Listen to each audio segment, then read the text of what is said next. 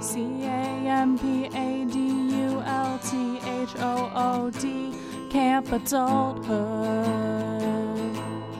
Bridging the millennial divide, one conversation at a time.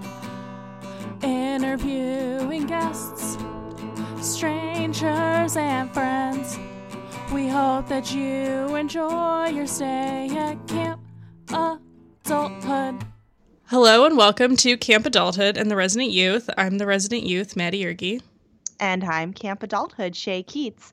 Maddie, tell us about our esteemed guest that we have today. We have a very esteemed guest. Hello. Hi. Um, her name is Andrea Allen, I'm esteemed as fuck. the most esteemed, Most as are all of our guests. Um, so before we jump into all of the segments, Andrea, if you could tell us how old you are and where you were born and what you do with your life now in New York. I am 29 years old. Uh, I was born in 1988 and I was born in Vancouver, Canada. Uh, so I am Oh, a Canuck. That's where I'm going for my birthday. oh, I have to so interrupt the guest. Yeah, fun. You're going to love it. Um, it's filled with nature and heroin addicts. Um, my favorite thing. The best thing. two very different uh, vibes. Um, and I am currently a comedian and podcaster. That is what I do with my life. Very cool. Thank you. Thank you for That's being here.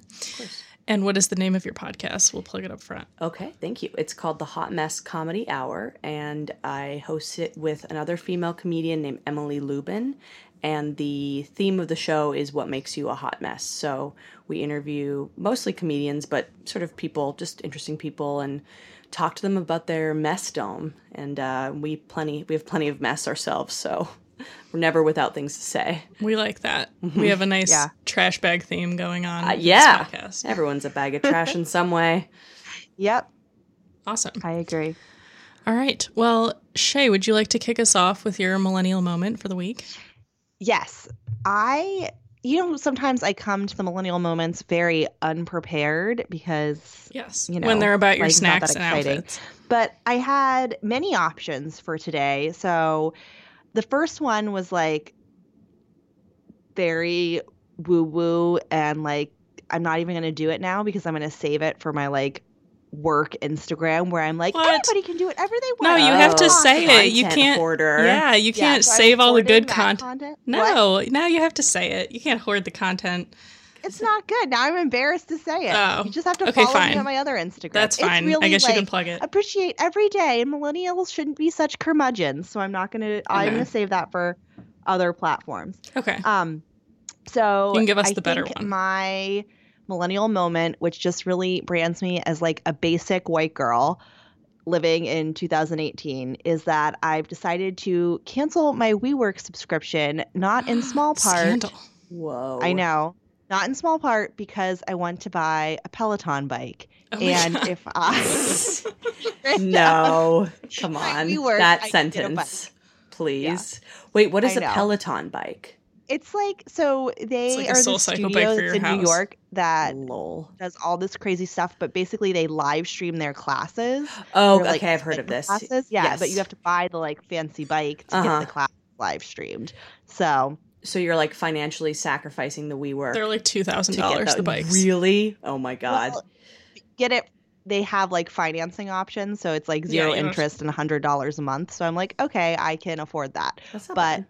Only if I get rid of the WeWork. so Uh, well, R.I.P. podcasting studio. It's been a good run. yeah, what a has- sacrifice. that's what I get around. I think my podcasting studio at home is going to be more awesome, though. You're gonna have such a rockin' bod by the end of this, though. So let's hope. Let's hope. We'll see. I'm probably going to chicken out because I'm really bad at making big purchases, which also might be a millennial thing. Um, why? Because we're So I'll all probably- afraid to never have money again. Yeah. exactly. So I'll like cancel it. I'll be like, content. oh my god, now I have 300 extra dollars a month. What should I do with it? Better hoard it. Let me buy case- a house somehow. Yeah, it would take many months of saving $300 for me, Mhm. but Yeah. might happen. So we'll see. But that was my, I thought of all the many moments, Well, that's great. the most millennial. Well, that kind Yeah. of ties in, I guess, to my millennial moment because I just started w- working at a WeWork Mhm. this week. Congratulations. And thank you. I started my new job that I mentioned last week, and it's very different. I can wear basically pajamas to work, which is my ideal state of being. And today they um, had a happy hour with a cider tasting, and I played What Do You Meme with my coworkers, Wow. which is a delightful game, but it's very inappropriate to play with coworkers. Yeah. It's like I, I used to do, um, you know, gift exchange with coworkers for Christmas, and every year I would get like the most inappropriate. Like I would always get Cards Against Humanity, or like they'd get me some weird sex thing, and I'd be like, "What am I in the office? Am I the office weirdo that I keep getting these things?" It's like, what do other people think of me? yeah. Well, okay, so we play What Do You Meme because I purchased it for my 15 year old cousin against Maddie's good advice.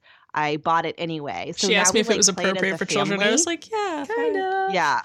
But my other cousin is 12, so she gets things that are like, I mean, some of them are so crazy. Like, Yeah, I played it with my mom, and she was like, I don't understand. Mm. so she'll pull the cards and she'll be like, I don't know what this means. And I'm like, discard, discard, discard. And then she gets mad because we won't tell her what it means to come on somebody's chest. But A pearl necklace? Is that right? Ding, ding, ding. Yeah. She'll figure it I'm a out. pervert. She has Google. I remember I played Cards Against Humanity with my parents. Yeah. And someone put down the Bukkake card, and my mom didn't know what it was, and no, one wanted to tell her. And we were just like, Google it. She was like, well, well, how do you guys know? Did you encounter it in a place that I've never been? And then she asked my dad because he had just gotten back on a, it was like so perfect. He had just gotten back from a uh, business trip to Thailand. And she was like, did you figure it out when you were in Thailand? and it was so funny. Oh, God, no. Oh. it's wrong. It was Yeah. so So funny. wrong. So, anyways, that was my day prior to this. That's Um, awesome. Do you like the new place? It's nice. I mean, it's different. I've been to the WeWork that Shay was at, and it's a little bit different. It's a lot more like offices, like smaller businesses, as opposed to like solo Mm-hmm. people just like milling about. Um, but it's really fun. I mean, there's like a free espresso machine and like Yeah. you know stuff like that, and it's like nice, fun colors with like Sure. plants and stuff. So it's a little bit more lively. Yeah, you'll get me anywhere with free coffee. Yeah. Yeah, It's pretty good. Um, what about you, Andrea? Do you have any millennial moments that are I do. swirling ar- swirling about? I was thinking about this. When we were talking, and like this is uh, this is actually like very embarrassing. um, it, love it. It's it makes me and the person involved in this look like fucking idiots, and we kind of are. But here we go. It's podcasting related too. Um, One.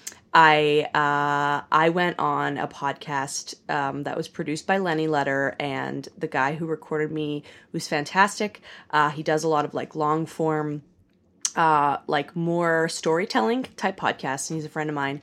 Um, and he just he just um, came out with a series about sex parties, um, and I have just gone to a sex party for the first time, and so he wanted to promote the series and he said to me we were facebook messaging all this shit. There wasn't really any official like we worked together fairly often.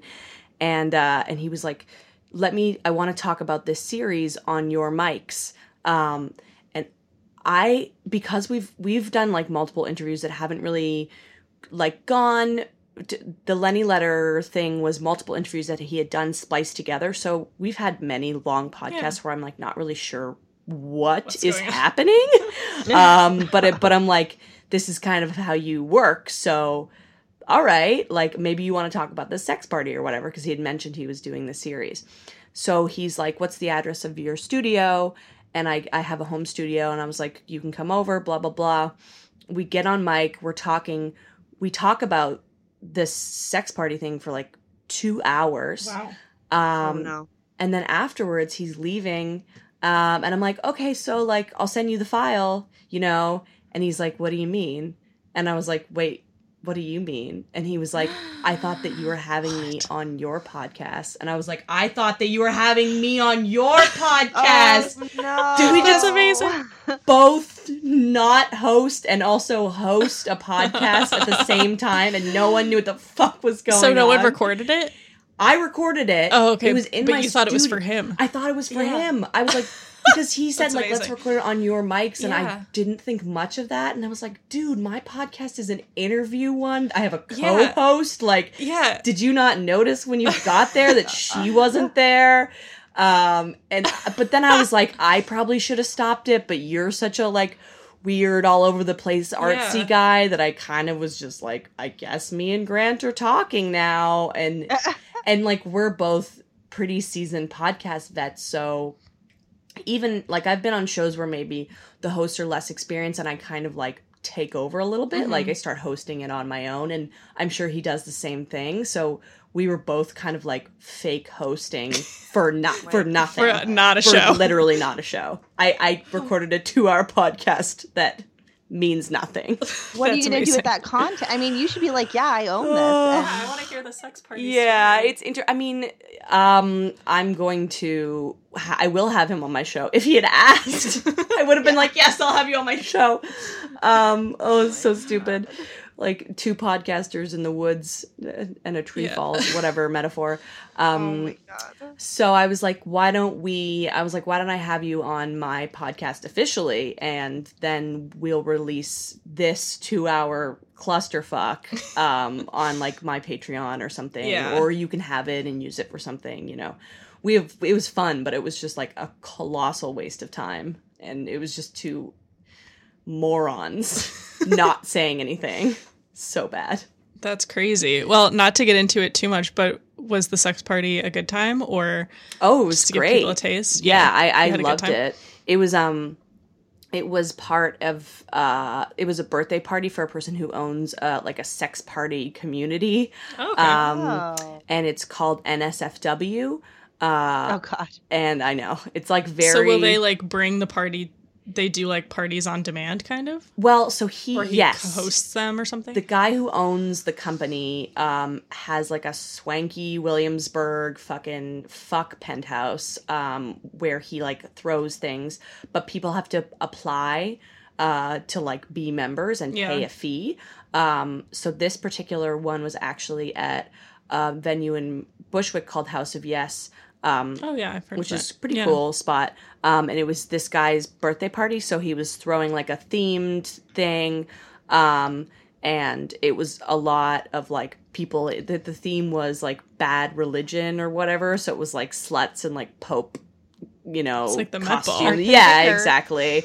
Um, crazy outfits. Everyone's clearly like on drugs or drunk and um, people are like beautiful and insane looking it was amazing but um, the main room was not people were not having sex in there some dude was like getting blown in the corner once and they like broke it That's up It's like a normal club, though. yeah yeah totally it was like not out of the realms like of things that happen at that particular place that place is pretty like free spirited but there was a back room that was like quote unquote a couples room and I went in there.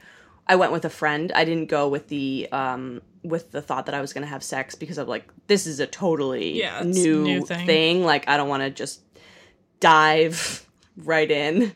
Uh so I did go to the back room with him like and just like sat in the middle of a room where like 40 people were just like fucking and I was just sitting there being like, "Whoa, dude. Oh my God. This is crazy." Yeah. It's Uh, like you read about it or you listen to it. Yeah. But when you I feel see it- is- I don't know. You know, it's like I lived in New York for a very long time, and this is like the New York that you imagine is happening, but Yeah. I certainly it's was there, never cool enough though, to be involved. apparently. With. I mean, I I'm a comedian, so I I get in contact with a lot of uh, outliers in society. I'll say this is definitely Yeah. not like polite New York. Um, I'm not like in the sex party world, but I know enough people that sort of dabble. Sex party adjacent. maybe. Sure, exactly. Yeah. Um, so I got in like I got in for free because my friend like had a hookup, but Yeah.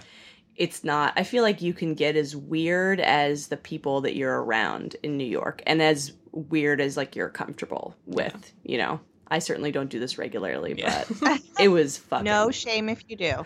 I'm thinking about it. My You're God, everyone was it, so girl. hot Get too. Yeah, that's the thing. people were so attractive. I just felt I also felt strange like um approaching people and also because I was there with a friend, I wasn't going to like make moves, but You didn't want ki- to abandon them. yeah, whatever. and like I don't necessarily know if I want my friend to see me like Yeah. getting fucking rammed. Yeah. Um but uh but if I went with someone who I wanted to have sex with, I think I would definitely go again and do it. It was Yeah. it was very cool. Everyone's friendly. It's like Yeah. very very cool. well run. That's yeah, awesome. I've heard that about like that kind of environment is like you go and it's like crazy, but the people are always just well, they like have the to be. nicest. Yeah. Everyone's giving consent in these like super appropriate, like textbook ways. Sure. and so because on. if they aren't, then it gets shut down so quickly. Like there's so many ways it can go wrong. It's just like filled with Yeah. wet wipes and like for like forms that you have to sign to say that you like want to be there and Oh there's definitely a lot of um rules which Mhm. is important. Yeah. So yeah, That's good. it was Well, interesting. very cool. Thank you. Um, Shay, do you have a toasty campfire topic for us? I, I do. It's quite toasty. Um, and I think, and I just banged the table with my wine. you love it. So, can't sorry, stop. guys. Better than my hand, though. now that So, we've um, since we crossed the fourth wall and now our listeners know about it, hmm now that our listeners know about the banging of the table, it's less weird. it's okay. I can Yeah. bang the table as much as I want. I mean, I don't know about that, Double but down. Sorry, I get very excited. Um, sorry, I have this like weird cough that's come on. It's not cool. Um, okay, so I was watching uh this video on Vice. Um, and I thought since we have a comedian on today, it would be perfect. Uh, so it's basically talking about why comedians say college audiences can't. oh, take I a watched joke. this. Did you see this? Yes, I have not Yeah. seen this. Okay, Um, so it's a good one. mm. it was Judy really Gold's in interesting. and, it. like, Oh, really? I God, I found love it- Judy Gold. yeah, interesting on a, s- many levels. First of all, because when I was in college, I was like a nerd, and I've talked about this before. Um, and I was on like the programming committee, but Mhm. we had like very little adult supervision. We were basically like given a quarter of a million dollars and like just told to go hire people to come Mhm. perform on campus. Like and, Katherine Heigl's husband. yeah, like Katherine Heigl's husband. Um, and there were definitely some comedians that we brought on. I mean, they had like some very inappropriate comedians, and I went to like a small Catholic college, and like nobody cared. Mhm. Um, so I feel like this is a very kind of like new thing.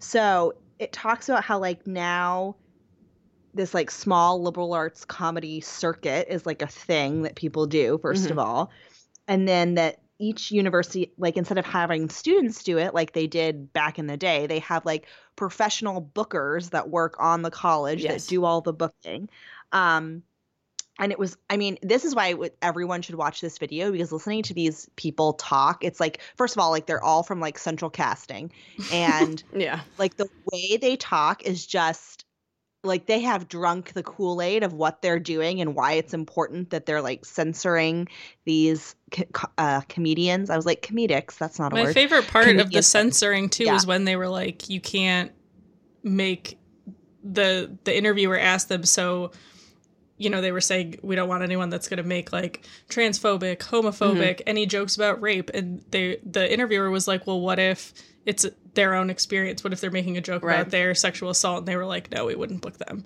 Yeah. Oh yeah. and it, it, would- it was just so interesting. And I mean, it was talking because it's like you know the whoever they hire becomes an extension of the campus culture, and you know, but there were like two things that I thought were really interesting, and like the first is that these bookers said that if somebody comes on and they say something within the course of their act that the this person deems inappropriate, they will either not pay them after, which I'm sure for a young 20 something comedian to travel to like middle Mhm. of nowhere Pennsylvania to perform at some college to then not get paid would be like That'd be devastating. devastating. right? Yeah. Mhm. Yeah, so that's like your food for a month and a half. Oh, more than that. And then, if not exactly, and then also, the one booker was talking about how they're the comedians are delivering a service, so therefore they have to like conform to what want.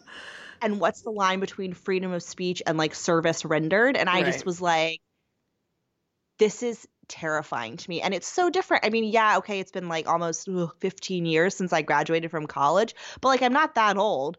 Like, mm-hmm. how did it change so fast and so completely? And I'm just really interested to hear, Andrea, what you what's your experience been if you've done the college circuit and just, you know, how you would feel if someone tried to censor your art. Oh boy. Um I know so many questions. no it's it's um i've I mean, you've seen me live. Um, Yeah, it was great. I watched you. some clips on the internet. Very Um, funny. Thank you very much. Um, I am probably one of the most subversive and dirty female comedians that I know, and that's not like a brag. It's just um, how I express myself. And so, when I quit my full time job to pursue stand up comedy, the uh, the idea of colleges was obviously brought up um, because it's it's a way to make money. Like you're saying, they have a lot of money to throw around, um, and that's not common in our industry, especially when you're starting out. Like when you're quote unquote nobody, um, no one really pays you. Especially like within New York, most of the bar shows are free. Um, and even the bigger shows where people make money, often they won't pay the comedians. Clubs will pay you like, I don't know, anywhere from like 25 to $50 a set. And that's on the high end, which is not sad. it's not for like a New York City person that is not a sustainable f- form of income. No. Um, you could blow that in a day easily. Um, so the college circuit is, like you said, they have their own bookers. They have they have um, it's like a whole business. And you can go, you have to get a college booker and you can go to their fairs and stuff like that. But it, requires uh, a commitment like a, a pretty big time commitment and energy commitment to try to get sort of in their system for lack of a better word so for me that would be worthwhile if i was in any way compatible with any of their restrictions but i am so filthy and the thing is i, I don't think that i'm actually not i got booked for a kids show which i'll tell you guys about shortly Oh, yeah. Oh my which was a nightmare but um i did not know it was a kid show but i actually my I I obviously swear um but beyond that like it's not swearing that they're worried about it's like sensitive topic matter so you're talking about Mhm. rape and stuff like that race everything's become like quickly very pc um but I actually don't think that my subject matter is necessarily so dirty compared to my male counterparts. Um, I think it's because I'm a woman that it's like viewed yeah. um, to be taboo, sort of in a way. Like I, I look at my material and I'm like, I talk about sex, but it's also sex from my perspective. I'm talking about gender inequality. Like I'm actually talking about a lot of social issues. Granted, it's veiled in me like screaming about cum and like but I don't think that it's just offensive for offensive sake. I think that I'm actually really trying to say something.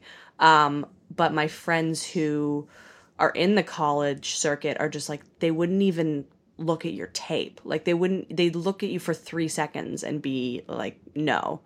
And and uh do I think that's fair? No, but do I do I even attempt to go there or change their minds? No, because it's like it would be a waste of energy for me. Yeah. Um, I think it's a shame because college minds are malleable, and um, I think a lot of dirty, subversive comedy is very forward thinking. And it's what they're listening to anyways. Yeah. They're listening to podcasts. They're listening. It's strange. They're going to shows. Like it's Yeah. weird. It's like babysitting them when they've already they're completely submerged in a world where they can be exposed to anything. Um, I think it's actually Well, oh, sorry. Go on. It's almost like for trying to be so fr- um i guess these people think that they're like protecting or they are i agree that there shouldn't be hate speech. I never say anything that's even close to hate speech um but i think by, by censoring comedians you're being kind of bigoted in that you think that you know what's right or wrong and that stance is very yeah, there's very like an, control. yeah, Yeah. it's very Big Brother, and it's weird because Yeah. comedy's like it's in its essence, comedy is about like questioning and pushing and stuff like that. So it's it's Yeah. strange that it's been this like, big business. Yeah. Well, and I think it's so interesting too, just to think about that now these universities are trying to censor it in that way.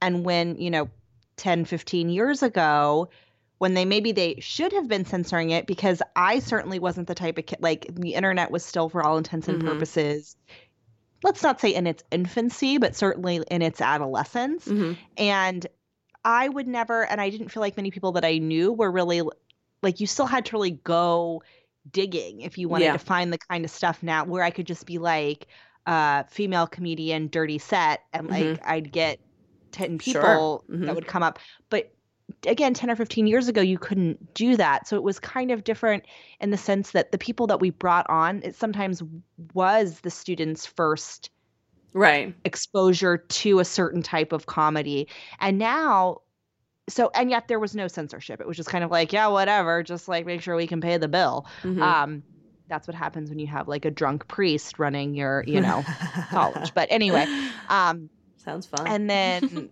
the flip side of it is now you know kids are, are being exposed to all of this stuff so who cares and yeah. yet they have to be careful because everything is so I they're mean, worried about getting in keg. trouble. That's what Yeah, they're worried about. It's not about. I don't think at its core, it's about um, picking the best, most forward-thinking entertainment for these people. I think it's about not getting sued. I think that like the by someone's mommy yeah, I think people have become extremely easily offended and and and I'm not one of those people that's like say anything. I think that they're like there are comedians who there's remnants from like the 80s and shit where it's like, "Oh, you're just a misogynist saying awful shit." I don't think that we should have space for that, but Mhm. I do think that like comedy is an ever evolving form of expression, so there shouldn't be such punishment for someone like airing out a thought on a stage and then mm-hmm. maybe realizing oh, realizing oh I was wrong about this or I've progressed as a person. The same thing with podcasting. It's like things that we are saying now, maybe 10 years from now we'll be like, "Oh, that was really ignorant, but I mm-hmm. just didn't know better." But to to be punitive at every step of the way, mm-hmm. it's Yeah. it stops like free Well, thought. It's very creepy. Exactly. And I think it's really problematic now because, of course, again, there are all these men who are doing these horrible things who certainly deserved. Yeah, we weren't stopping them. Yeah. Well, I mean, but it, you know, and now with the Me Too movement and everything, they're being stopped, and Mm-hmm. that's great. But now it's like getting, f- I think we're starting to cross this line where now anyone, like, where people who- are experimenting with the spoken word, hmm it's getting dangerous for you almost to the point where like you don't know Yeah. what you you may just you're like okay i'm going to try some new material the next thing you know you're unbookable because you said something not just to give you something else to worry about andrea Yeah, sure, please. you know because you need it i think I mean, um yeah, I feel like I probably get a little bit more of a free pass because I am a Yeah. woman right now, Yeah. which is nice. I will take that advantage. Um because I can talk about rape and sexual assault and stuff like that because I've experienced it, so it's less like someone who doesn't know anything about it just running their fucking mouth. Um but How do you feel like if you're, you know, doing a show that's maybe not, you know, headlining or something, you're trying out Sure. new material when if people recorded it on their phone, let's say. Oh, um, someone was recording me last night. That's funny you bring that up. Um, and it was right after a performance artist literally. Oh yeah, I saw on asshole. Instagram. that was so Oh my god, I had to follow that nightmare. Um, I don't mind. I. s- It depends. You know what? I will if I have something that's very questionable. Like right now, I'm working on a bit about white women. Um, and how sort of the tension between white women and women of color, and like the the general tension within feminism now of like infighting. Um, and I don't do that bit on shows. I will go do it at an open mic where th- there's no consequence to it with other comedians because they know. I mean, it's a less valuable stage time because it's not real people, but I will do it and then I will re- listen to it afterwards and I will write it out and I will be very intentional because I'm not doing that in like a Williamsburg audience because the minute I say something that's maybe controversial to them or insensitive, they're not going to listen and and if they're recording me, it can it can be like tweeted or Yeah. whatever. I'm not a big enough person that that's like a problem, but I do see like there are people who are getting fired over tweets or things that are being put out. So yeah, I definitely um if I'm going into more political water, which I actually rarely do because one, like it's all such a mess and I don't really Yeah. care, uh, then I will do it in a smaller sphere yeah. to be careful. That makes sense. It's also like Yeah. it's smart to to it's smart to do it in a smaller sphere and get reactions from people so that you can actually tell a good joke. Like I'm coming Yeah. at this this bit about white women as a white woman. Um, I will ask male friends, I will ask people of color, I will, you know, I want to because the funniest jokes are the ones that are the most true and they hit they hit like the they hit the essence of what's true and funny about the thing. So if my perspective is too narrow, then I'm going to miss that. And so, in order to do that, I have to get other people's perspectives or be extremely clear about mine. And anywhere in between, if you're talking about things that are sensitive like that, then you're going to butcher it in some way and you're not going to do it justice and it's not going to be a good joke. Like, that's another thing when people want to be, when they make the, f- the, the backlash against the Me Too movement that I see in comedy is men saying that they're being censored or that, um, that uh like PC culture is quote unquote ruining comedy. I think that that I see both sides of the coin, but when they say that PC culture is ruining comedy, I'm like, or are you not evolving to be funny in our current time? Like, is Yeah. that that It's also harder work. Yeah it's harder to to step outside of your perspective. It's you have to stay current and and this is not just a boys club anymore. Your Yeah. hack bullshit is not working because the standards are being raised and i applaud the standards being raised. Like jesus a nightmare out there so. There's many yeah feelings about that Many things. Um, can you tell us about the ch- the child's party that you Oh were? my god, yes. Oh, this is so bad. Um, so I got booked at uh, Greenwich Village Comedy Club, which is a not good club. um, I'm not getting booked there in the future anyway, so I'm happy to Oh, no. ruin this relationship, this quote unquote relationship. Um, but I got booked by another comedian, um, and he co-produces the show with another guy. Um, the other guy knew that I was booked because we had like a message chain going back and forth a few weeks. Um, I get there, and the other guy is like, "It's a kid show," and he's freaking out, and he's like, "Can you do clean material?" And I'm like. Whoa! Like I'm already here, dude, and like yeah. You know, Was it like a special day, or someone like had like booked the Sunday club? night bullshit show. It's his like a lot of um, comedians do like gimmicky shows to try Mm-hmm. to get people. It's very hard to get audiences to come out in New York, and so often there'll be some sort of gimmick. And I guess the angle he was coming at was like it's family friendly, which ew. But like if you're gonna do that.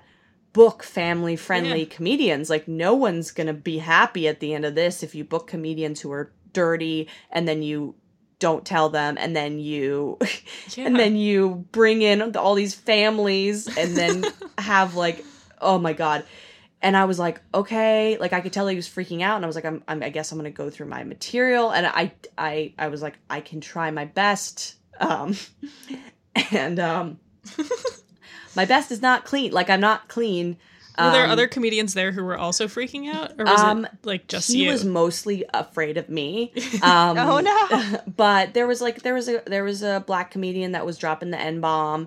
Um, there was which is completely his right. Um, and there was my another comedian, my friend Gene, who's also like very political in an aggressive Gene way. Yeah, yeah, yeah, Yeah. Like these are not. If No. anyone, if I the- could think of the opposite comedian for a Sure. kids show, it would be Gene Kevin. you, I mean, you have a limited understanding of the New York comedy yeah, scene, very and uh, limited, and even uh, But like. I told you these people and you're like, "Oh my god, why Yeah. would you ever?" Like it's it's like so funny. it's like hiring instead of hiring a clown for a kids party, hiring like a bear. Like what the fuck? Anyways, uh, And also, even if someone is a clean, clean comedian, it doesn't necessarily mean that their material is right for a young audience, Oh, of right? Like, you can be clean and it's appropriate for like yeah, adults, you of know? course, So- it's so it, it was completely so a, crazy. a booking fuck up. Like there's a there's a comedian whose name is Mike Kaplan. He's he's really um he's great. He does a lot of like wordplay stuff. He's very he's clean in a way that would be friendly to kids. And I'm like, why would you not bring someone like that Yeah. there. But now we're here, and then there was like a group Yeah, of so what did you do? people. So I went on stage and I did mostly material about well, I have a, a bit about my height, um, but it's also me like I'm gonna fuck you with my woman cock. Like it's it's about Oh, being a no. a tall, um, intimidating female, but there the word cock is in it's it's cleaner than my other stuff, unfortunately.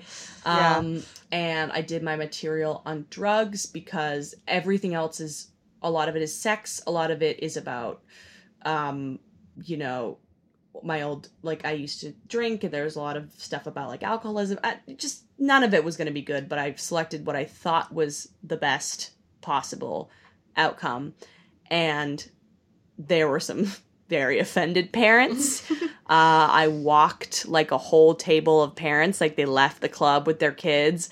And before I went on stage and I was like, hi, I didn't know this was like a clean kid show, so I'm gonna be really dirty and I apologize. I hope it's okay. And like I like shook the dad's hand. I was trying the best Yeah. to be like, Yeah. it's happening.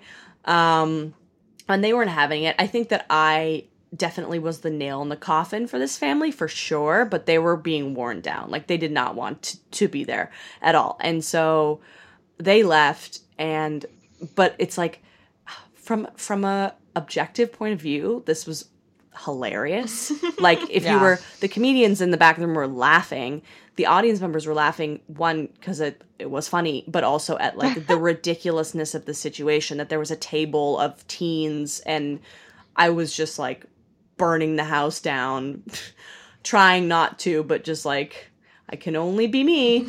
Um and so afterwards I got off stage and the the guy who the other co-producer who told me t- to be clean started screaming at me screaming at me being like i can't believe you did this like we're gonna get sued i'm like okay relax also Yeah. this They guy shouldn't have booked you. yeah And then once they realized they should have paid you and just been like, go home. Oh, yes. I agree fully.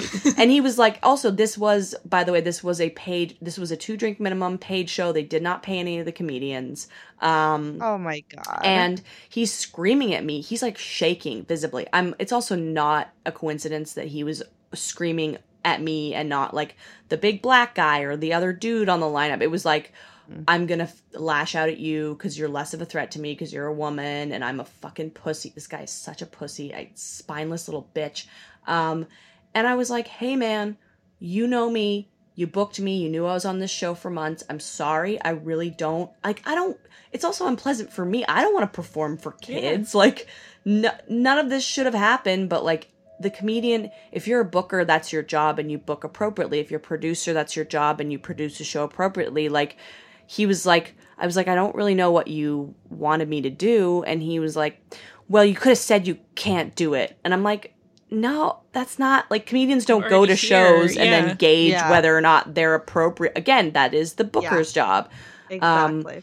And he was he was like, I'm angry. And I'm like, okay. I'm like, I'm a very inflammatory person too. So I was like, Yeah. I wanna I wanna punch you, but I can't. I just like put my hand on his arm and I was like, I'm sorry you're angry. I'm sorry that this happened. I can't like I will apologize that this happened, but I like I can't I can't take the blame for this. Like, you know. And then I just left and um he the other booker apologized. Um the comedians on the lineup like reached out to me and were like that was hilarious and also like fuck that guy. So like I felt Oh. validated by everybody who was there, but it was also just like extremely unpleasant. Um, and it's just not, I don't know. It's like I was sort of made out to be the monster in a situation. It was just like, I'm not the, you, you put the Yeah. monster in the kid's house. Yeah. What are Yeah. you doing? Also, this guy, this guy is a dad. He has a kid. Um, Mm-hmm. and he's doing material about how he like hates his wife and and shit, and like how she took everything from him. I'm like, that's technically clean, but also that's like your Yeah, shit's fucked up too. yeah. like it's not. Sure, it's less less understandably dirty than me being like being like I'm a giant woman, suck my woman cock. sure, but it's all it's being like I hate my the woman the fa- the sorry the mother of my child. Like you're not so. I I don't know. There, he's not so innocent in the way he puts himself out there. So eh, it was, Yeah. ooh, Wow, was pissed. bad situation. uh-huh. Yeah. Crazy. yeah. Ugh. All right. Well- Well, not to move on, but Maddie, do No, you please. have a campfire topic? Well, I was thinking mine's kind of lame, so I think I'm gonna skip it. Oh, Okay. Um, I had Okay. one, but Andrea, do you have any toasty topics for us? a campfire topic um, related to millennials. Um, or just any current events It could topic just be anything. that you find exciting. current And if you don't have any, don't worry, because we can go right into the interview because I have lots of We have many probing interview questions to ask. Sure. You know what? Let's go into the interview because I feel like we covered Yeah. a lot of stuff too. We did. So why not? Um, well, we were talking a little bit earlier about how you got into comedy Mhm. and that you used to work in fashion. Indeed, I did. And Ooh. seeing as Shay just relaunched her business last Mm-hmm. week and I started my new job. Thank you. Yes, it's very exciting. Um, if you could talk through that. Sure. And I'm also interested, you know, for people, I'm sure it was scary and maybe it still is, like quitting a full time job to do Oh, yeah. Something um, that's a little bit more freelance or a little bit more Terrifying. terrifying. Yeah. um, and kind of how you balance that and how, for our listeners that maybe are thinking about doing Mm-hmm. something like that, how do you actually make money as a podcaster slash stand up comedian? Sure. Um, so I came to New York when I was 19, um, and I came to study Where did you come from? uh, From Vancouver. Canada. Yes, Okay. from the north. Um, and I went to college here. That was my aim. Um, I went to Parsons, which is a design school. Uh, Mm-hmm. If you're familiar with Project Runway, that is the school in which that takes Did place. you ever meet Tim Gunn? I met him in an elevator once. He's very fabulous looking in real life, um, very sharp.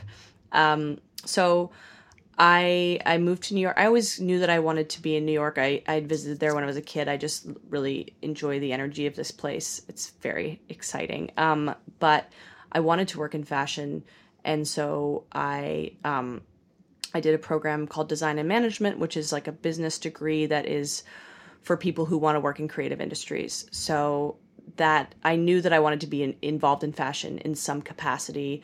I also learned like graphic design and other sort of computery things while I was there, uh, as many millennials do.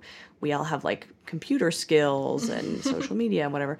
Um, and so I started interning for a small designer when I was in college, and his name was Wes Gordon. Um, and so they hired me when I graduated. I graduated when right after the economy crashed, which was really terrifying. So fun.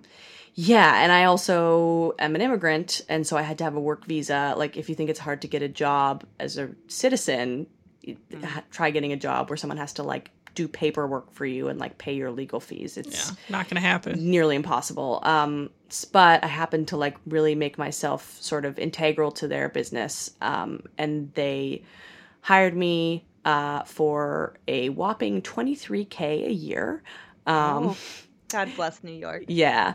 Uh, and so I just was like, okay, this is me, like really pulling up my bootstraps and pursuing. It was a wonderful brand. Like, it, it wasn't because they didn't want to pay me well, it was because it was so tough to run a business during that time. Yeah. So I started, I worked in the, I was working helping them with bookkeeping and then I also was doing all their graphic design and I started to work in production, which is um, like the handling the manufacturing end of the business. So there's design, which is the clothes that you see on the runway, um, and then production is the clothing that you see in stores. So um, this is like working with pattern makers and fit models, if this makes sense to anybody out there, um, ordering fabric, uh, dealing with factories, logistics, like deadlines, um, all that kind of like it's the kind of the most unglamorous part of the fashion business. It's like where the engine where the clothing gets made. Um, so I started learning about that on the job. That that particular company manufactured domestically in the garment district. So I spent like years running between factories in the garment district and like learning about how all That's of it very worked. cool, though. It was awesome. I got like a second education. Like Mm-hmm. I completely learned from all of the the people that you know, it's also hilarious that I was working with these factories as like a 24 year old knowing nothing. um, they were very, very nice to me and they helped me a lot. Um, and so I kind of continued on that path. I really liked production. It was, it's really hard. Um, it like demands a lot of time and energy. There's always problems. Like you're dealing with physical goods, so something is going to happen. It's not like when, it's if and why. It's a lot of really hyper engaging like problem solving and also dealing with people on like dealing with multiple different people like types of people there's we call them garmentos which is like the the old guys that work in the garment district who are like very sassy and tired all the time and like don't want to hear your bullshit and then Oh my god, I love it. I love them. And then they have, then there's like fabric mill representatives who are like, usually they're from Italy or France and they're all very fancy and they never respond to any of your emails and you kind of have to kiss their ass and, um, you know, and then salespeople, like you're kind of the hub of so many different, um, types of people and you have to make sure that everyone gets what you need done. Um, in a way that makes them want to work with you. You know, it's it's people skills um Mm-hmm. in a lot of ways. Um so I was hustling hard. I was working for that company uh, like 9 to 9. Uh you know your first job out of college, like lots of overnight things before fashion week, lots of uh, just craziness. Um, you know, having like 10 interns running around the garment district delivering buttons and shit. Like it was really fun and it was also ex- extremely difficult. Um, you have to have like a lot of willpower and drive and passion to stay in the fashion industry because it's very, very tough. Not unlike finance, actually. um, totally different product, but same amount of like dogmatic obsession and um, big personalities. Uh, so I was doing that uh, for five years. I worked for Wes Gordon. Then I worked for a company called Lisa Perry, which was like kind of cool, like uh, I guess pop art type clothing. It's the way to describe it. Very colorful, kind of mod. Um, she was uh, based on Madison Avenue, so it was like really ritzy uptown clients um, and like fancy girly dresses, and I loved that too. Um, and then my last job in fashion, I was working. I took the corporate uh, sellout job because I knew that I had started doing comedy maybe mm, I want to say two or three years before I quit, and I was living this psychotic life where I would work. Uh, you know, the full time career lady job, and then I would go out at night and do comedy um, and get no sleep. Um, and I also started launching my podcast during that time. So I had like, and Oh, then I just, know. and then I was like, why don't I volunteer for an animal shelter on top of it just to like really set it off into full blown psychoses? Which animal shelter did you volunteer with? um, it's called Empty Cages Collective. Uh, I don't know them. It's awesome. It's it's a no kill shelter in Brooklyn. Um, I love animals and like those people can use all the help that they can get. Um, but Yeah. it was like I don't Too know. much for one person. totally. I, I tend to Yeah. do that. Like I, I'm not gonna pretend that I'm not doing a version of that now. I've I've kind of calmed down as I've aged, also because my body like can't do stuff like that anymore. I wish I could. If I could like keep early 20s energy, oh my god. Um, but I I took this corporate job at David's Bridal. Um, Oh. which uh worst place ever uh just the worst company um couldn't couldn't have more terrible things to say uh about that place but i don't care about bridal. I don't give a shit. Um i was working in like high fashion before and i and i cared a lot about the products i was working with but at this point i was like i don't i don't give a fuck. They were offering me more money than i'd ever been offered for a job before. And it was a big company and i knew that i was going to quit but i was like i need Yeah. to save up money. Comedy doesn't pay. You know podcasting pays in a limited capacity but comedy is one of those it's like a lot of creative careers. It's like you you work really hard for years and you get really good at what you do and you create your own projects and stuff, but no one wants to pay you because they can get everything for free. So you have to kind of figure it out. Um, so I saved a bunch of money working for the devil, David's Bridal. Uh, I was a fabric buyer, so it was just like sending emails to people in China and having them buy like millions of yards of fabric and like chartreuse or like soft berry or like off ivory, you know, polyester garbage. Um, and uh, I saved and worked there for like six months, and uh, and then I quit, and I I had a lot of money saved and was just kind of like doing stand up and doing my podcast for a while, like not making any income.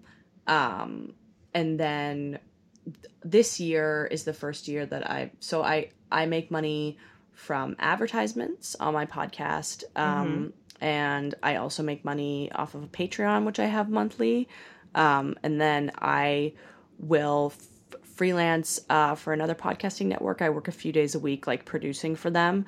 Um, and then everything else is just like, you know, cash from comedy that I like get from road gigs or um, if I do get paid in clubs or if I produce a show. So I've kind of become like a my own little motley crew of like getting income wherever, but it continues to grow and like I make my living off of it. I don't dip into my savings at all, so that's like, you know, you just have to make it the ends meet, yeah. right? Yeah, totally. And like, I don't know. I was talking to my mom about it. I was talking to my mom about this whole thing she's immensely my parents are both like immensely supportive of this choice which is really helpful. I was very yeah, worried awesome. um you know because i had a career. I had like a yeah. good job. I had a banging resume. Like i and you'd been doing it for a number of years totally. I had like you know david's bridal is not a great place but in terms of like m- making money and, and having like a good production job like i had i could leverage that into something else. Like i was kind of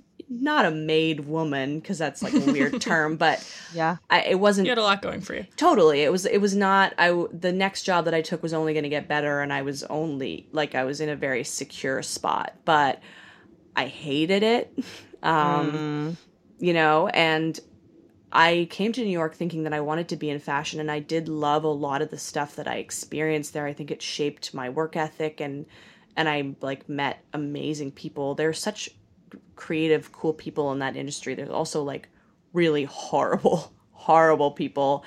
Um, but the main thing was that I was giving so much of my time to working for someone else and I I just hit this point where I'm like if you don't you can't dip your toe in both pools like you you have to uh commit to being a stand up yeah in order to have it happen and it, that'll be scary for a time but at least you'll like say that you tried. Like and it would be a nightmare for me to continue to just like work full time and then do it sort of as a hobby and never get as far as I thought I could. Like that just seems like a nightmare to me. So I was like I yeah. have to make the choice. But I really love that you said that because I think culturally we really there's not first of all there's not a value put on creative careers and creative endeavors. No. Um and you know i i think a lot of people are like well why aren't you hedging your bets right? And still mm-hmm. working your full-time job. No you can't. But you can't do it right? No. so at the end of the day like you're paying for your own shit and you're doing what you love and i think that's awesome. And at the end of the day you're smart well educated lady, so it's not going to be any problem if you're like, you know what, I can't do the comedy anymore. Sure. You can go right back to buying fabric for whomever you want, you know? So, not yeah. David's bridal. Not David's bridal. Never again. No. No, well, I think like the artist is when an artist is successful, everyone loves them. And they're like, "Oh my god." There's like a sort of like a dogma around mm. artists. Like I Bowie's always someone that like comes into my mind like he's an he was an icon and everyone just loved him quote unquote but it's like young Bowie when he was like figuring it out or whatever people almost view you as an outlier in society mm-hmm. like they treat you especially if you're experimental in any way which I definitely am it's just like there's a lot of like, what are you doing? And it's like, I don't know, but I have to figure it. Like, there has to Yeah, be a time where you flail around because you're creating this completely unique thing. It's it it takes time and a full-time job is full-time energy and also it comes with the frustrations of working a full-time job like after I quit my first job where I was working like crazy, there was like six months afterwards where I was like burnt out and not myself. yeah. And yeah, it, it takes tolls on you mentally. People celebrate artists when they're when they're made, but the society doesn't support them in their developmental making up. stages. Yeah, it's it's it's very tough. You have to both fashion and comedy are industries that eh, and it's not lost on me that I like to be a part of things like mm-hmm. this, but they're both things that when you succeed, it's such a amazing job. Like you just get to be funny and tour and like be on TV and make exorbitant amounts of money just for like joking around. I mean, there's Yeah. much much more to it than that. It's it's a lot of work. Um but when you're eating shit, man, are you eating shit hard. you're, you know, you're getting booked on kid shows. you're doing road gigs and staying in hotels that are insane. Like you dues have to be paid. So, Yeah. Yeah. So, can I, Maddie? Am I allowed to do my favorite thing and bully the guest? I mean, Oh, you please. can try. Yeah. Um. So I got yelled at once for doing this, but I'm going to do it anyway. Yeah. Will you do a bit for us? Oh, absolutely not. See, I told her she could try. you can try. Here's the thing. I totally understand the impulse to ask that question. Um, Yeah. Because it's like, well, that's your job. Why can't you do it? But a lot of the magic of a comedic environment involves a stage where you are separate from and a not it's not a conversational situation. It's me speaking to you. Um and so whenever and also me in particular i'm like theatrical and i move around so whenever someone's like at Yeah. a party like can you Yeah. do a bit i'm like Yeah. can you clear out like six feet around me and give me a microphone and maybe step back um yeah there there are comedians who can That's completely fair. who can yeah, like we've had a mixed result because Shay Yeah, tries so it with all of her partly why creative guests, not just it's like comedians. joke, and I'm like, I'm going to bully you into doing your performance, No. but it's like it's it's kind of now become it's this, like, interesting seeing people's personal- reactions. Mhm. Yeah, like study that I'm doing. I'm like, oh, musicians are always like, yes, I'll whip out my guitar. of course Comedians are like, no. yeah The only comedian who did it for us was Mike, right? Mike did it. what did he say did do you Something remember about his, his, joke sister. Yeah. so oh god he did something Yeah. about his sister with down Yeah. syndrome oh my god Yeah. But Dino and Rob, when we had them on, they did not. well like there, it. there's But some they, but we bullied them into it. Did you really? Yeah. Oh, they're so weak.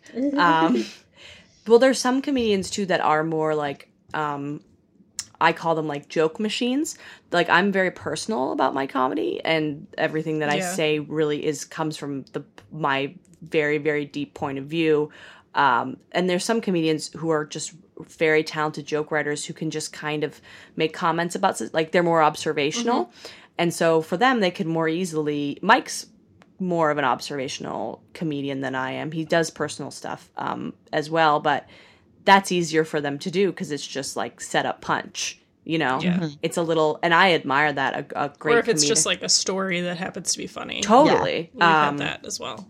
Uh, so. but It's but very interesting. sure, The, the divide. yeah, the Right, I know. So I, I feel like I'm I can do a real academic study on this, which will You could. benefit no one but myself. but- sure. I studied it all the time. I mean, I know. it's know. interesting. Um, so Maddie, ask another question. I have to go see if my fish is defrosted for Oh, dinner. That's great. I'm very cool. You're at lame. you. Goodbye. well, I wanted to ask you you said you started your podcast while you were working full time. Mhm. And I know it's become more and more over time a more saturated medium. oh yeah. How were you able to make money and how did that kind of come about while you were working full time? How did you find the time to do it? You know, I'm Oh. talking we talk a lot about like side hustles Sure. that turn into real hustles and Uh-huh. like especially with something, you know, you look at podcasts today and it's like, well, how do you even find an audience of people? Like Um, well, I had a I had an advantage at the start I will say that. I um myself and my co-host both interned for a podcasting like mega podcasting megastars. Uh their name is Keith and the Girl and they're probably one of the first 5 podcasts. They've existed for 15 years. Um and we listen to them. So we both listened to them when we were younger. Like I'm talking 15. Yeah. Like we listened to them when we were teenagers. One of the OGs. Yes, definitely. And so we both interned for them. And then when the time came when we were like, we want to start our own podcast, uh, the girl whose name is Chemda uh, recorded us in her studio and like they had us go on their show and promote it and stuff like that. They have a built in audience already. So a lot of podcasts, when they start, I would imagine they have downloads in the hundreds at the most, like the first few episodes.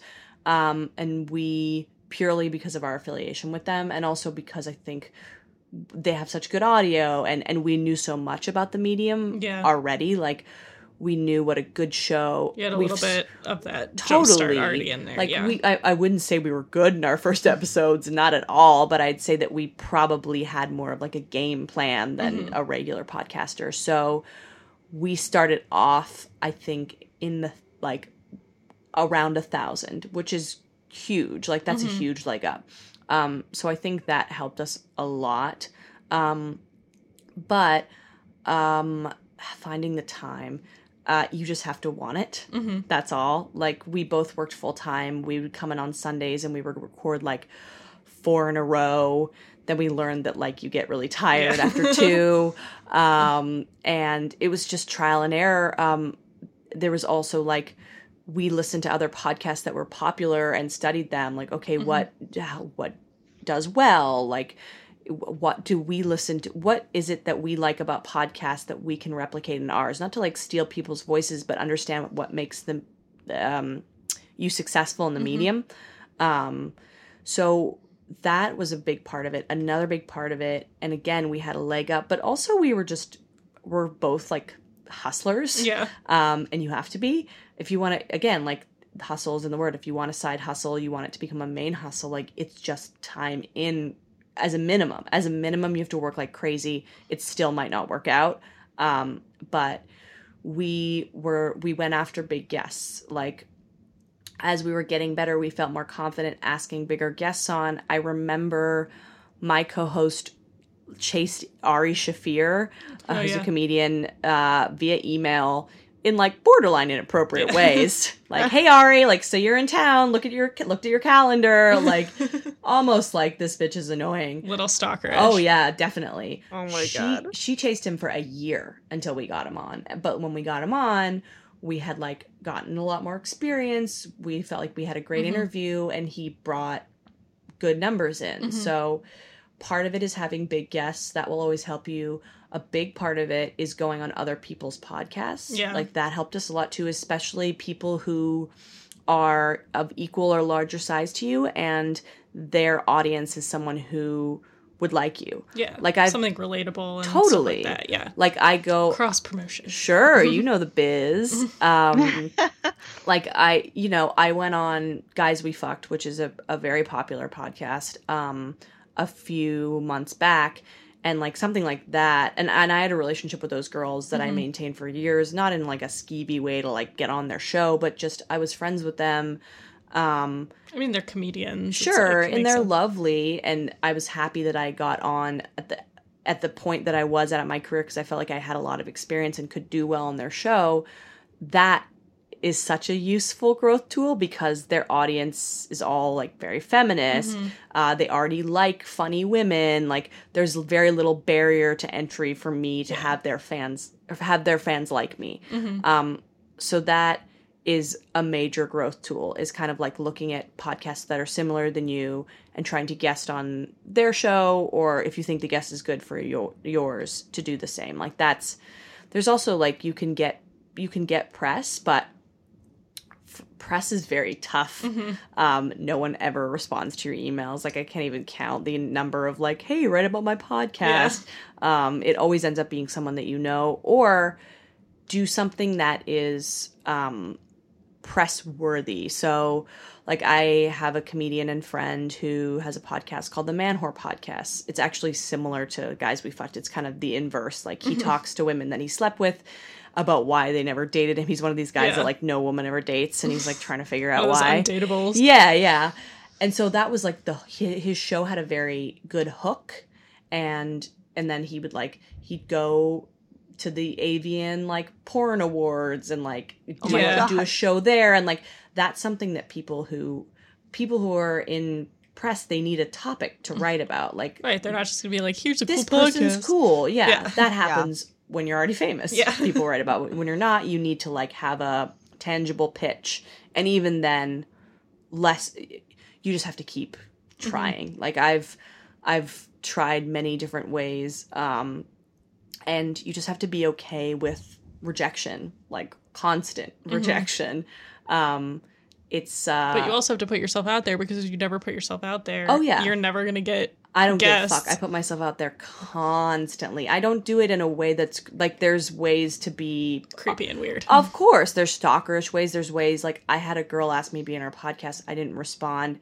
She sent me a message like 10 minutes later being like, way to like leave me hang. I'm like, dude, I will never People never. are ridiculous. they Yeah. are. And I'm like, I'll never work with you. Like, I was interested, block. but I'm busy. And, and this is like, Yeah. you know, so That's super weird. you have sense like you know how how to be you're a business minded person um i would say um a lot of people focus in the beginning of their podcasts on how to make money um and which you're not going to like hearing this but don't think about making money until at least a year or maybe even 2 years into it because Yeah. a lot of what makes a podcast good, just like any other craft, is you're good at what you do.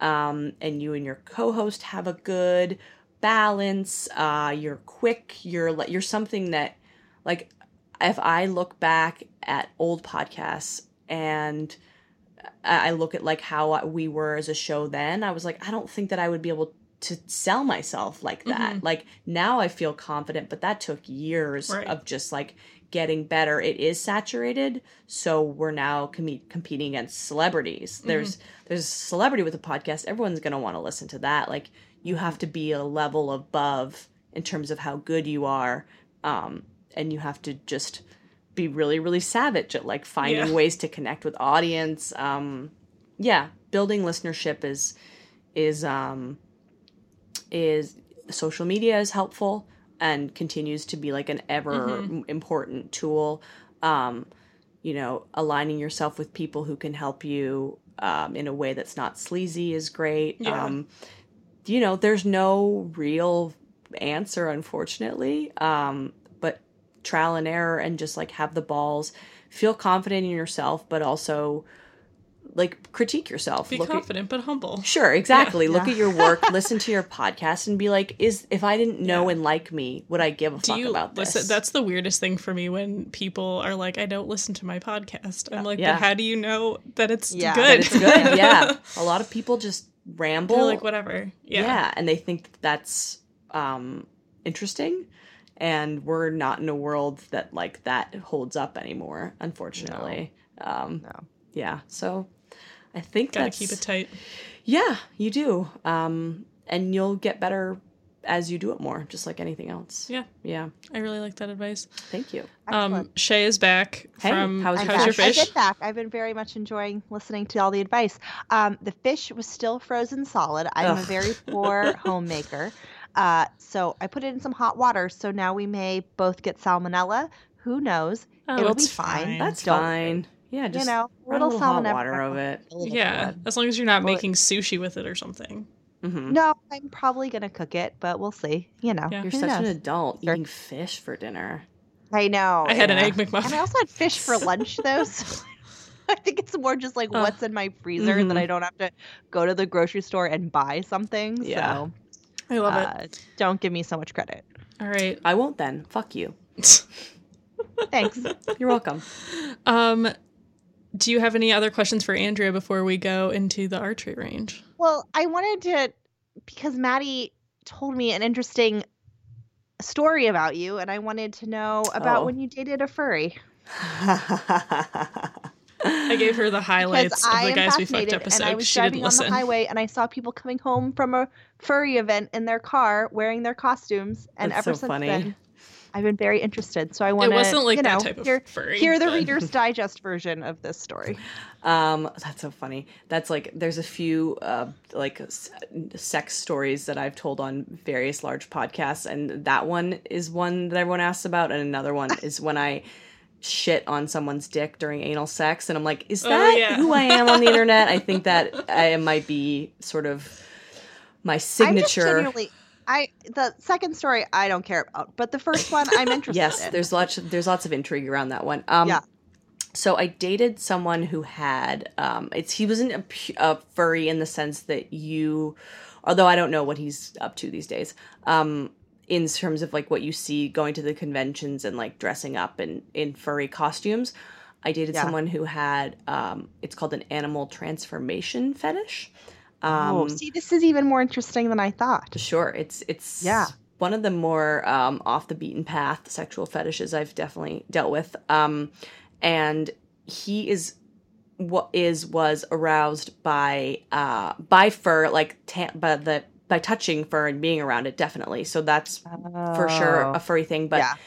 what turned him on really was the idea of me being transformed into an animal and not being able to stop this transformation. So, Oh. Animorphs is the best cultural okay, reference I love it. I can it. give you. Um, and so for us to like realize that fantasy, um, since I cannot transform into an animal, uh, I used to wear like I own a lot. I also happen to own a lot of fur coats. Um, I love that. yeah, so I had the tools. Uh, so I would wear the coats when we had sex. Um, Hmm. And then we started to venture into like pet play kind of thing. So I would wear like Okay, a yeah. collar and a leash. Um, and he would kind of like yank it around and I'd be like blowing him and he'd be like pulling the leash. It was like, it started to be like kind of BDSM y too. Yeah. Um, and I also purchased like a, a fox fur butt plug. So basically, it was like a tail, but it went up there. Inside, as uh, one does with my butt plug. The ultimate tail, um, Yeah. the most realistic ultimate- tail that you could Yeah. ever see. Um, and so I would wear that. Like it was very, it was very like I almost felt like an anime character, if that makes sense. Like yeah. I was it's very like part animal, part yeah, human. part like human. Yeah. You know, I'm also like I have black hair and But I'm. it's it sounds very like luxurious and like oh, it was Yeah, fancy. It's it was of very sexy. fun. I know everyone. The thing is, he was really, really embarrassed about this, and I was the first person that he had like talked Aw. about it openly with, and I was like thrilled to do it. I love. Yeah. I'll get my freak on. and also you do have a bunch of fur coats. Sure, I'm like, stuff. It's let's great. use I already them. have the supplies, so like whatever. Yeah, I'm I'm incredibly open and um and I don't think s- you know anything in sex should be taboo like you know except for like pedophilia but you know I don't think that there should be shame attached. It's sad to me that he had so much shame that he wasn't able to sort of explore that until he met me, but I'm glad that I was able to do it with him. Um but uh it was the when I tell people about it, surprisingly, especially women, I think women like the idea of like dressing up. I think inherently we've been like allowed to Yeah. do that more, and a lot of girls are like that's kind of fun. Like everyone's kind of Yeah. a little bit. Well, I Curious think this about is it. very. I, I'm glad I asked you about it. I'm sorry it's a story that you've told before. No, Apparently, I did fine. not do sufficient research. No, that's okay. But um, I think it's interesting because when like Maddie was like, "Oh, and she dated a furry," I was like, "Oh, like." You know, like the like the costumes that look like sports team mascots, Uh huh. because that's like all its No, own it's like, thing. no, that's not a like that. different Sure. Well, that This is a different thing. else. This Yeah. is like thing. uh, Oh, this that's is very, very interesting.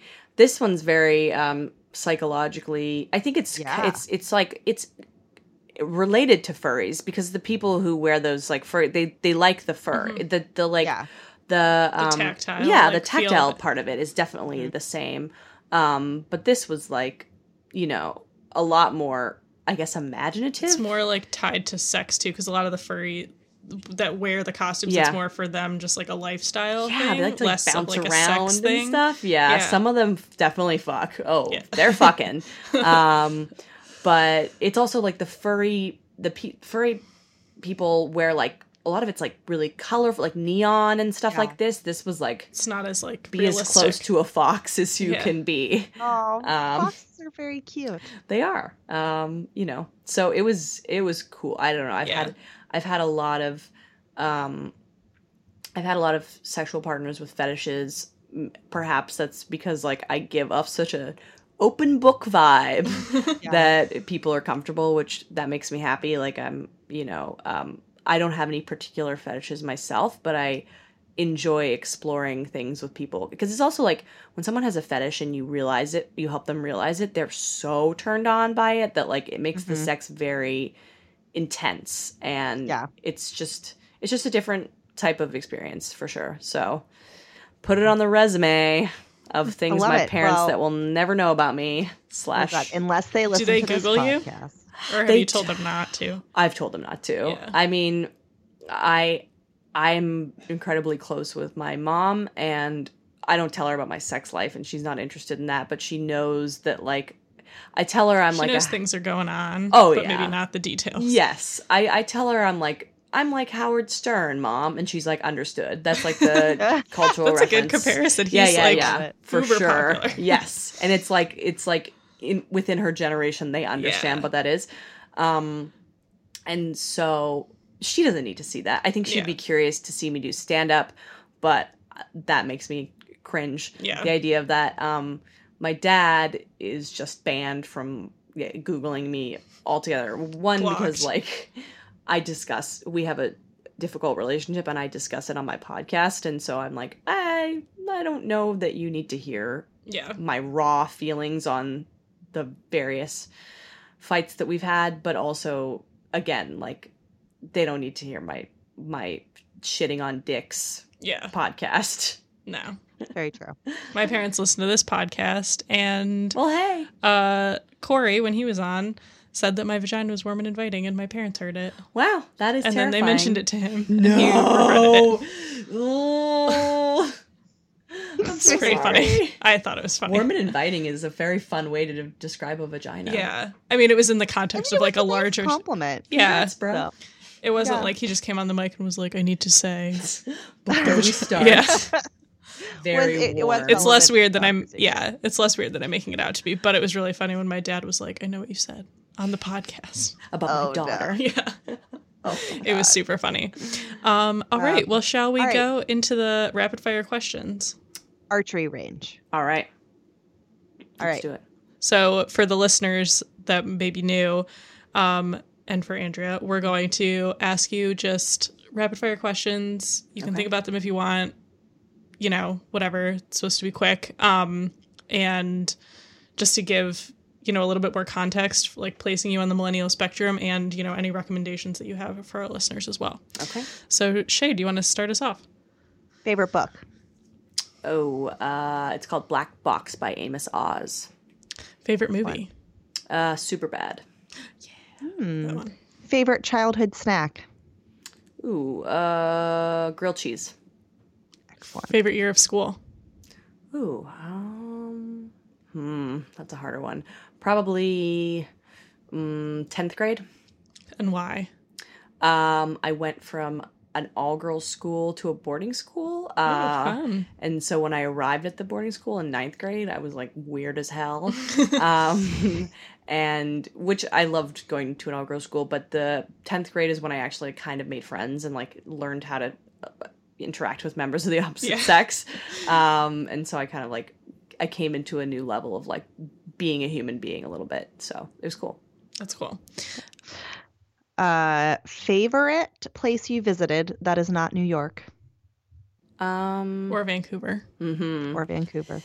I would say um, mm, Montreal in and it's a tie between two French speaking places. Um, Hmm. Montreal and then Paris. Wow, clearly both excellent places. Yeah, I just great. got back from Paris like Oh, last week. it's the best. The French are so rude and I love them. It was great. Good. Um, favorite television show? this is I have to answer truthfully. I don't want to lie to you ladies. and Good. it's such a shitty show. Uh, Please. I love Criminal Minds. Do you guys know Oh, the yeah. show? That's awesome. Yeah. That's like the number one most popular show ever, right? Sure. It's I mean, it's super I love like I'm obsessed with serial killers Yeah. and true crime and stuff like that. It's like not really a well-written show. It's super formulaic, Yeah. but like I just feel a comfort with the You characters. know the formula, Yeah, yeah. and it's I just I feel that way about Law and Order a little bit. yes. Oh, too. And- yes. Louie also used to be my favorite show, which R.I.P. Louis. I mean, I still think it's a great show. I think that he was a comedic genius. Um, unfortunately, also kind of a monster. But I I feel the same level of comfort with Criminal Minds and Louie are shows that are like were all are always on in my house if Yeah. I'm like puttering around. So yeah. That's awesome. Um, favorite comedian or a comedian that's inspired you or you've looked up to? Hard. I know. Um, you can. You don't have to limit it to just one. This is Okay, I'll give you not a, a strict I'll give you a three. um uh the a comedian that has inspired me in a major way who is uh since died and also is like huge piece of shit um but that's a lot of comedians so uh you can't let just that a lot of people in general. Sure, sure. Yeah. He was like especially kind of a misogynist, but um, his name is Sam Kinison. Um, and he was like an, a very, very popular comedian in the 80s. Um, they kind of hailed him like the rock star of comedy. Uh, he's, if you Google his first Letterman appearance, you will have a clear understanding of who he is. He screams a lot, which I also do as well. Um, and he's kind of he's kind of like a force of nature. Uh, he's just had a very um, I don't know. He was he had a crazy charisma. He seemed like he was like kind of a bit of a psychopath, but he- people say that he was like an incredible live performer. His presence, I find his presence to be um, pretty incredible. Uh, and he inspired me a lot, especially in my first few years when you're like kind of imitating comedians that you like. He he influenced me a lot. Um, then I would say uh, Maria Bamford is the fucking shit. Yeah, she's great. Um, our comedy is not very similar, but she's extremely quirky and um, she deals with like really tough subject matter and makes it hilarious, which is always it's that's very impressive for a comedian to do. Um, and then, uh, that's so hard. No pressure. Um, I think um, Eugene Mirman is really interesting, and he's very very alt, but I I like him as well. And then a guy named Patrice O'Neal, who oh yeah. also huge misogynist, but uh, extreme balls, balls of fucking steel. He would say whatever to like. He's a comedian that um didn't seem to really care what the audience thought about him, which is incredibly difficult to do. Um, so yeah, that's my crew. I like it. Uh, favorite fashion designer. Ooh, uh, that shifts from time to time, but probably it's a it's between Gareth Pugh, uh, who has his own line. Um, he's a British designer, very gothy. I used to be like extremely gothy, um, and oh my god, I'm for he's the head of Moschino, and he has his own. I'm like forgetting my favorite designer's name, which is hilarious. No worries. Um, keep going and it'll come to me. um, but yes, It'll come to you later. yeah. Um, I think that's all of our I usual think questions. that's all of our questions. Mm-hmm. So you'll have to follow Well, up with us My later. phone, my God, he has his own fucking brand. Anyways, it- Well, it's It's okay. He does a lot of like pop art. Yeah. Yeah. he's the head of Moschino. He's he's he's awesome. Um, where can people find you? Slash, what do you have coming up? So you can Where find people me on the social medias um, at Hot Mess Comedy Hour on Instagram um, or Andrea underscore Allen eighty eight on Instagram. Very good. Oh my god. Um, and uh, Twitter, I'm at Andrea Comedy. Uh, so check out my podcast, The Hot Mess Comedy Hour, and follow me there. I'm on Instagram the most, so you know it's fun there. Uh, I post some fun stuff. Um, like people exposing their buttholes before you go on stage. God, like yesterday. I mean, that sounds special. You know, it was a real New York moment. Is all I'm going to say about that. um, and yeah, I'll post on shows on my social media, um, and you know everything is on my podcast too. So just check me out there, and I'd love to meet you on the internet. Awesome. Awesome. Thank Sounds you so good. much for being here. Thank you. Yeah, thank you, Andrea. It's super, super awesome to have you. So. Yeah, so nice to meet you guys. Well, goodbye, campers. Bye, campers. Bye. Thanks for listening. Camp Adulthood is hosted by Maddie Yergi, Resident Youth, and Shay Keats, Camp Adulthood. We are produced by Jenny Mayfield, and this episode was recorded in Maddie's living room. You can find us on social media at camp underscore adulthood. You can email us hello at campadulthood.com, and you can visit us at campadulthood.com. Please also find on our website there are links to our Patreon page where you can be a subscriber, and there are many cool prizes. Thanks, campers. We hope that you enjoy your stay at Camp Adulthood.